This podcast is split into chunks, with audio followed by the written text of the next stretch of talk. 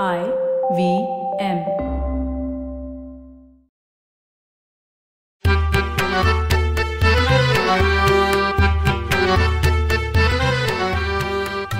नमस्कार मंडळी मी डॉक्टर राजीव.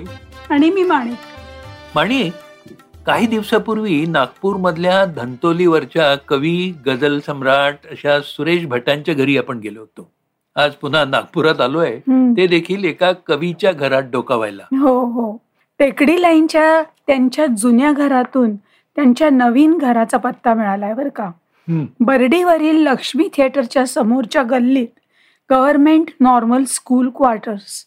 इथल्या माणसांच्या वर्दळीपासून दूर असलेल्या कवी ग्रेसच्या घरी घेऊन जात आहेत आपल्याला रवींद्र शोभणे तसं पाहिलं ना तर आठ जानेवारी एकोणीसशे एक्क्याऐंशी रोजी मुंबई दूरदर्शनवरून प्रतिभा आणि प्रतिमा या आगळ्या वेगळ्या कार्यक्रमात ग्रेसच्या घराचं आंतरबाह्य दर्शन रसिक प्रेक्षकांना झालंच होतं. हो पण रवींद्र शोभणे यांनी ग्रेसच्या मितवा या पुस्तकातल्या अनेक ललित निबंधांचं डिक्टेशन घेतलं आहे आणि ते सुद्धा या घरात येऊन आणि ते देखील रात्री अपरात्री. त्यामुळे त्यांना या घराचं एक वेगळं घर पण फार जवळून माहिती आहे. तसं पाहिलं तर ग्रेसनी यापूर्वी नागपुरात तीन घरं बदलली आहेत. पण जेव्हा ग्रेस या सध्याच्या घरी म्हणजे गव्हर्नमेंट नॉर्मल स्कूल क्वार्टर्समध्ये राहायला आले तेव्हा त्यांना आपलं घर सापडल्याचं समाधान झालं होतं. आधीच्या घरांमध्ये संध्याकाळच्या कविता राजपुत्र आणि डार्लिंग. चर्च बेल आणि चंद्रमाधवीचे प्रदेश. इतकी संपन्न लेखन निर्मिती झाली आहे. हो. पण ग्रेस यांच्या लेखी त्याचं स्थान केवळ सावलीपुरतं घर एवढंच होतं. आता मला माझं खरं घर भेटलं म्हणून कवी निश्चिंत झालेत या घरात येऊन. यापूर्वी आपलं स्वतःचं घर नाही. ही दुखरी जाणीव सतत जिवंत होती. म्हणूनच जणू काही वाऱ्यालाच उखाणा घालणारे ग्रेस म्हणतात ओळखीच्या वाऱ्या तुझं घर कुठे सांग? गरुडाच्या पंखामध्ये डोंगराची रांग. गरुडाच्या पंखांमध्ये डोंगरांची रांग. वा. ग्रेसच्या काव्यात्मक प्रकृतीमध्येच घराला अपूर्व महत्त्व आहे. घर हा ग्रेस यांच्या व्यक्तिमत्वाचा वीक पॉइंटच आहे म्हणा ना हो. त्यांच्या कवितेतून अनेक प्रतिमांच्या माध्यमांच्या द्वारे हे घर प्रगट होताना दिसतं. उदाहरणच द्यायची झाली तर बघा ना जुळलेलं घर वळलेलं घर. उकरलेलं घर कोसळलेलं घर आणि थकलेलं संन्यासी घर वळचणीला धोकेजलं घर. हो आणि पडवीतील रांगोळ्यांनी दचकलेलं घर. अंगण नाकारणारं घर भासांच्या भातुकलीचं घर चर्चमधील सायंघंटेच्या अंतरावर उभं असलेलं घर. या घरात आल्या आल्या ग्रेस यांनी रॉबिन्सन जेफर्सचं घर ही कविता लिहिली. ग्रेसच्या डोक्यात खरं तर घराबद्दल किती वेगवेगळ्या कल्पना होत्या आणि घराविषयीची एक वेगळी जाणीवही त्यांची अशी प्रगट होते बघा. घर थकलेले संन्यासी हळूहळू भिंतही खचते. आईच्या डोळ्यांमधले नक्षत्र मला आठवते. हम्म. ग्रेस यांच्या संदर्भात मात्र हे घर त्यांच्या काळजाचाच एक भाग झाल्यासारखं वाटतं. ग्रेस यांच्या कवितेचं अर्थपूर्णत्व ज्या व्यक्तिमत्वात आहे. त्या व्यक्तिमत्वाला साजेसं असं हे घर आहे नॉर्मल स्कूल क्वार्टर. या घरात नागपुरामधले जे ग्रेसचे जिव्हाळ्याचे मित्र सोडल्यास फारसं कोणी येत नाही. माणसांच्या वर्दळीपासून दूर असलेलं हे घर आहे.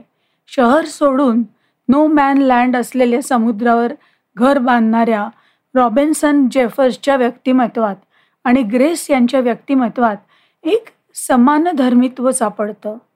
भर वस्तीतलं हे घर असूनही या घरातलं एकांत काहीसं वेगळं आहे. म्हणी हे बघ या घरापुढे एक औदुंबराचं झाड आहे. आणि परसदारी सुद्धा औदुंबरच आहे.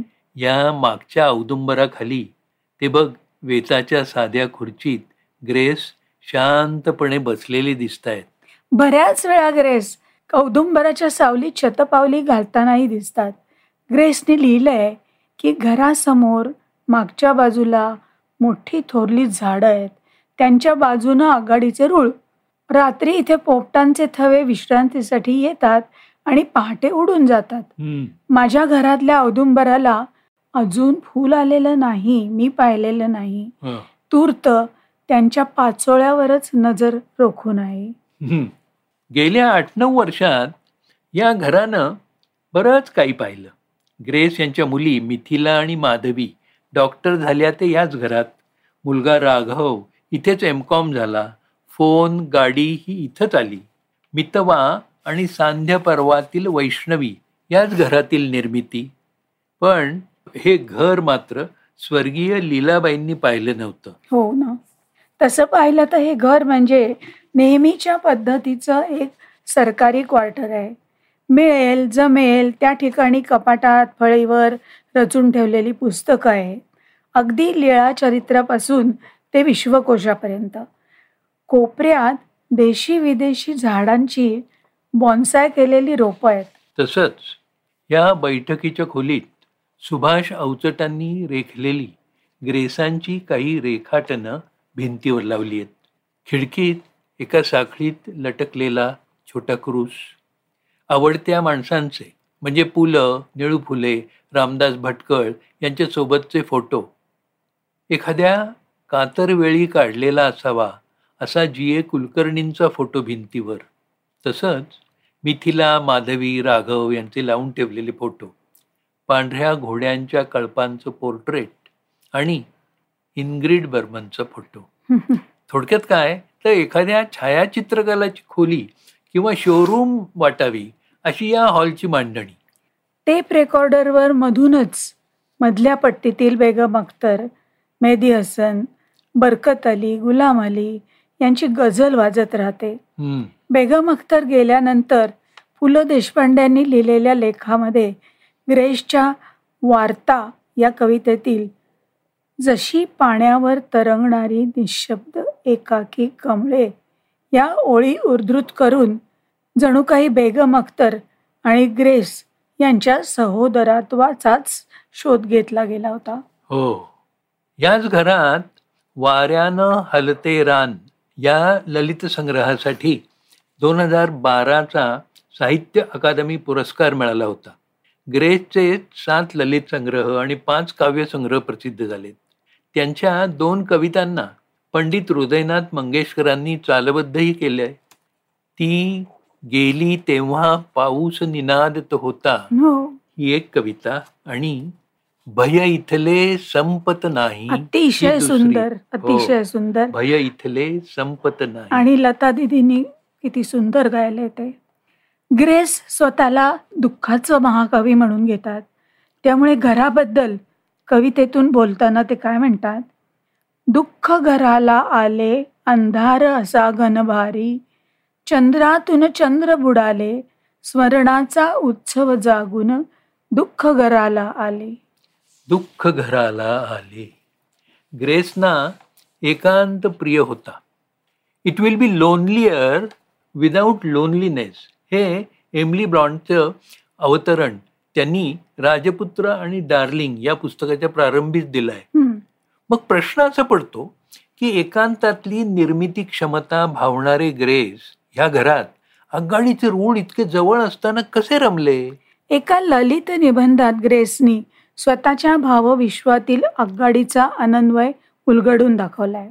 ते म्हणतात आगगाडीची कर्कश शिट्टी बेफाम वेग समांतर रूळ आणि निर्दय चक्रे आणि माणसांना ओढून नेणारी भरधाव आक्रमकता पाहून मी नेहमीच व्याकुळ होतो. रेल्वेच्या सर्व गतीमध्ये त्यांना मानवी अट्टाहासाचं फलित दिसतं. तरीही आगगाडीचं त्यांना फार आकर्षण आहे. या क्वार्टर जवळून सतत आघाड्यांची येदा सुरू असते. म्हणून काहींनी नाकारलेलं हे क्वार्टर ग्रेस यांनी आवडीनं घेतलंय. खरं तर एकांत आणि निर्मिती यांचं नातं अतूट आहे असं मानणारे ग्रेस म्हणतात. तरी देखील आगगाडीचं मला फार आकर्षण आहे. अटळ वेळेवर अध्याहत आवर्तनं पूर्ण झाली की घंटा खणाणते आणि गाडी सुटते. जीवाभावाची माणसं प्राण ओरबाडून निघून जातात. अशा जीवाभावांच्या माणसांचं कायमचं निघून जाणं या घरांनी सोचलं आहे. ग्रेस यांच्या भावविश्वाला तडाखे देणाऱ्या वार्ताही या घरानं ऐकल्यात. जसं की सत्यकथेचा अंस्त हो. इनग्रिड बर्मनचा मृत्यू आणि जी ए कुलकर्णींचा मृत्यू. या अशा दुःखद दिवसांमध्ये ग्रेस यांनी गझला ऐकल्या आणि मग हळूहळू स्वतःचीच समजूत घातली. ते काय म्हणतात? मुक्या अंधाराशी विणत बसता दुःख कसले?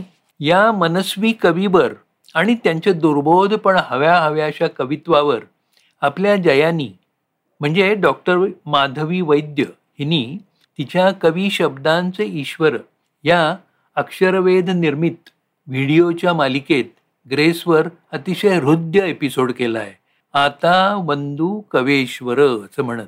खरंच ग्रेसच्या कवितांवर ग्रेसचं भाषण ऐकणं त्यांचं भाषेविषयी मनातल्या स्वप्न आणि वास्तव यांच्या झुल्याबद्दल बोलणं जयानं तिच्या एपिसोडमध्ये खूप छान प्रेझेंट केलंय.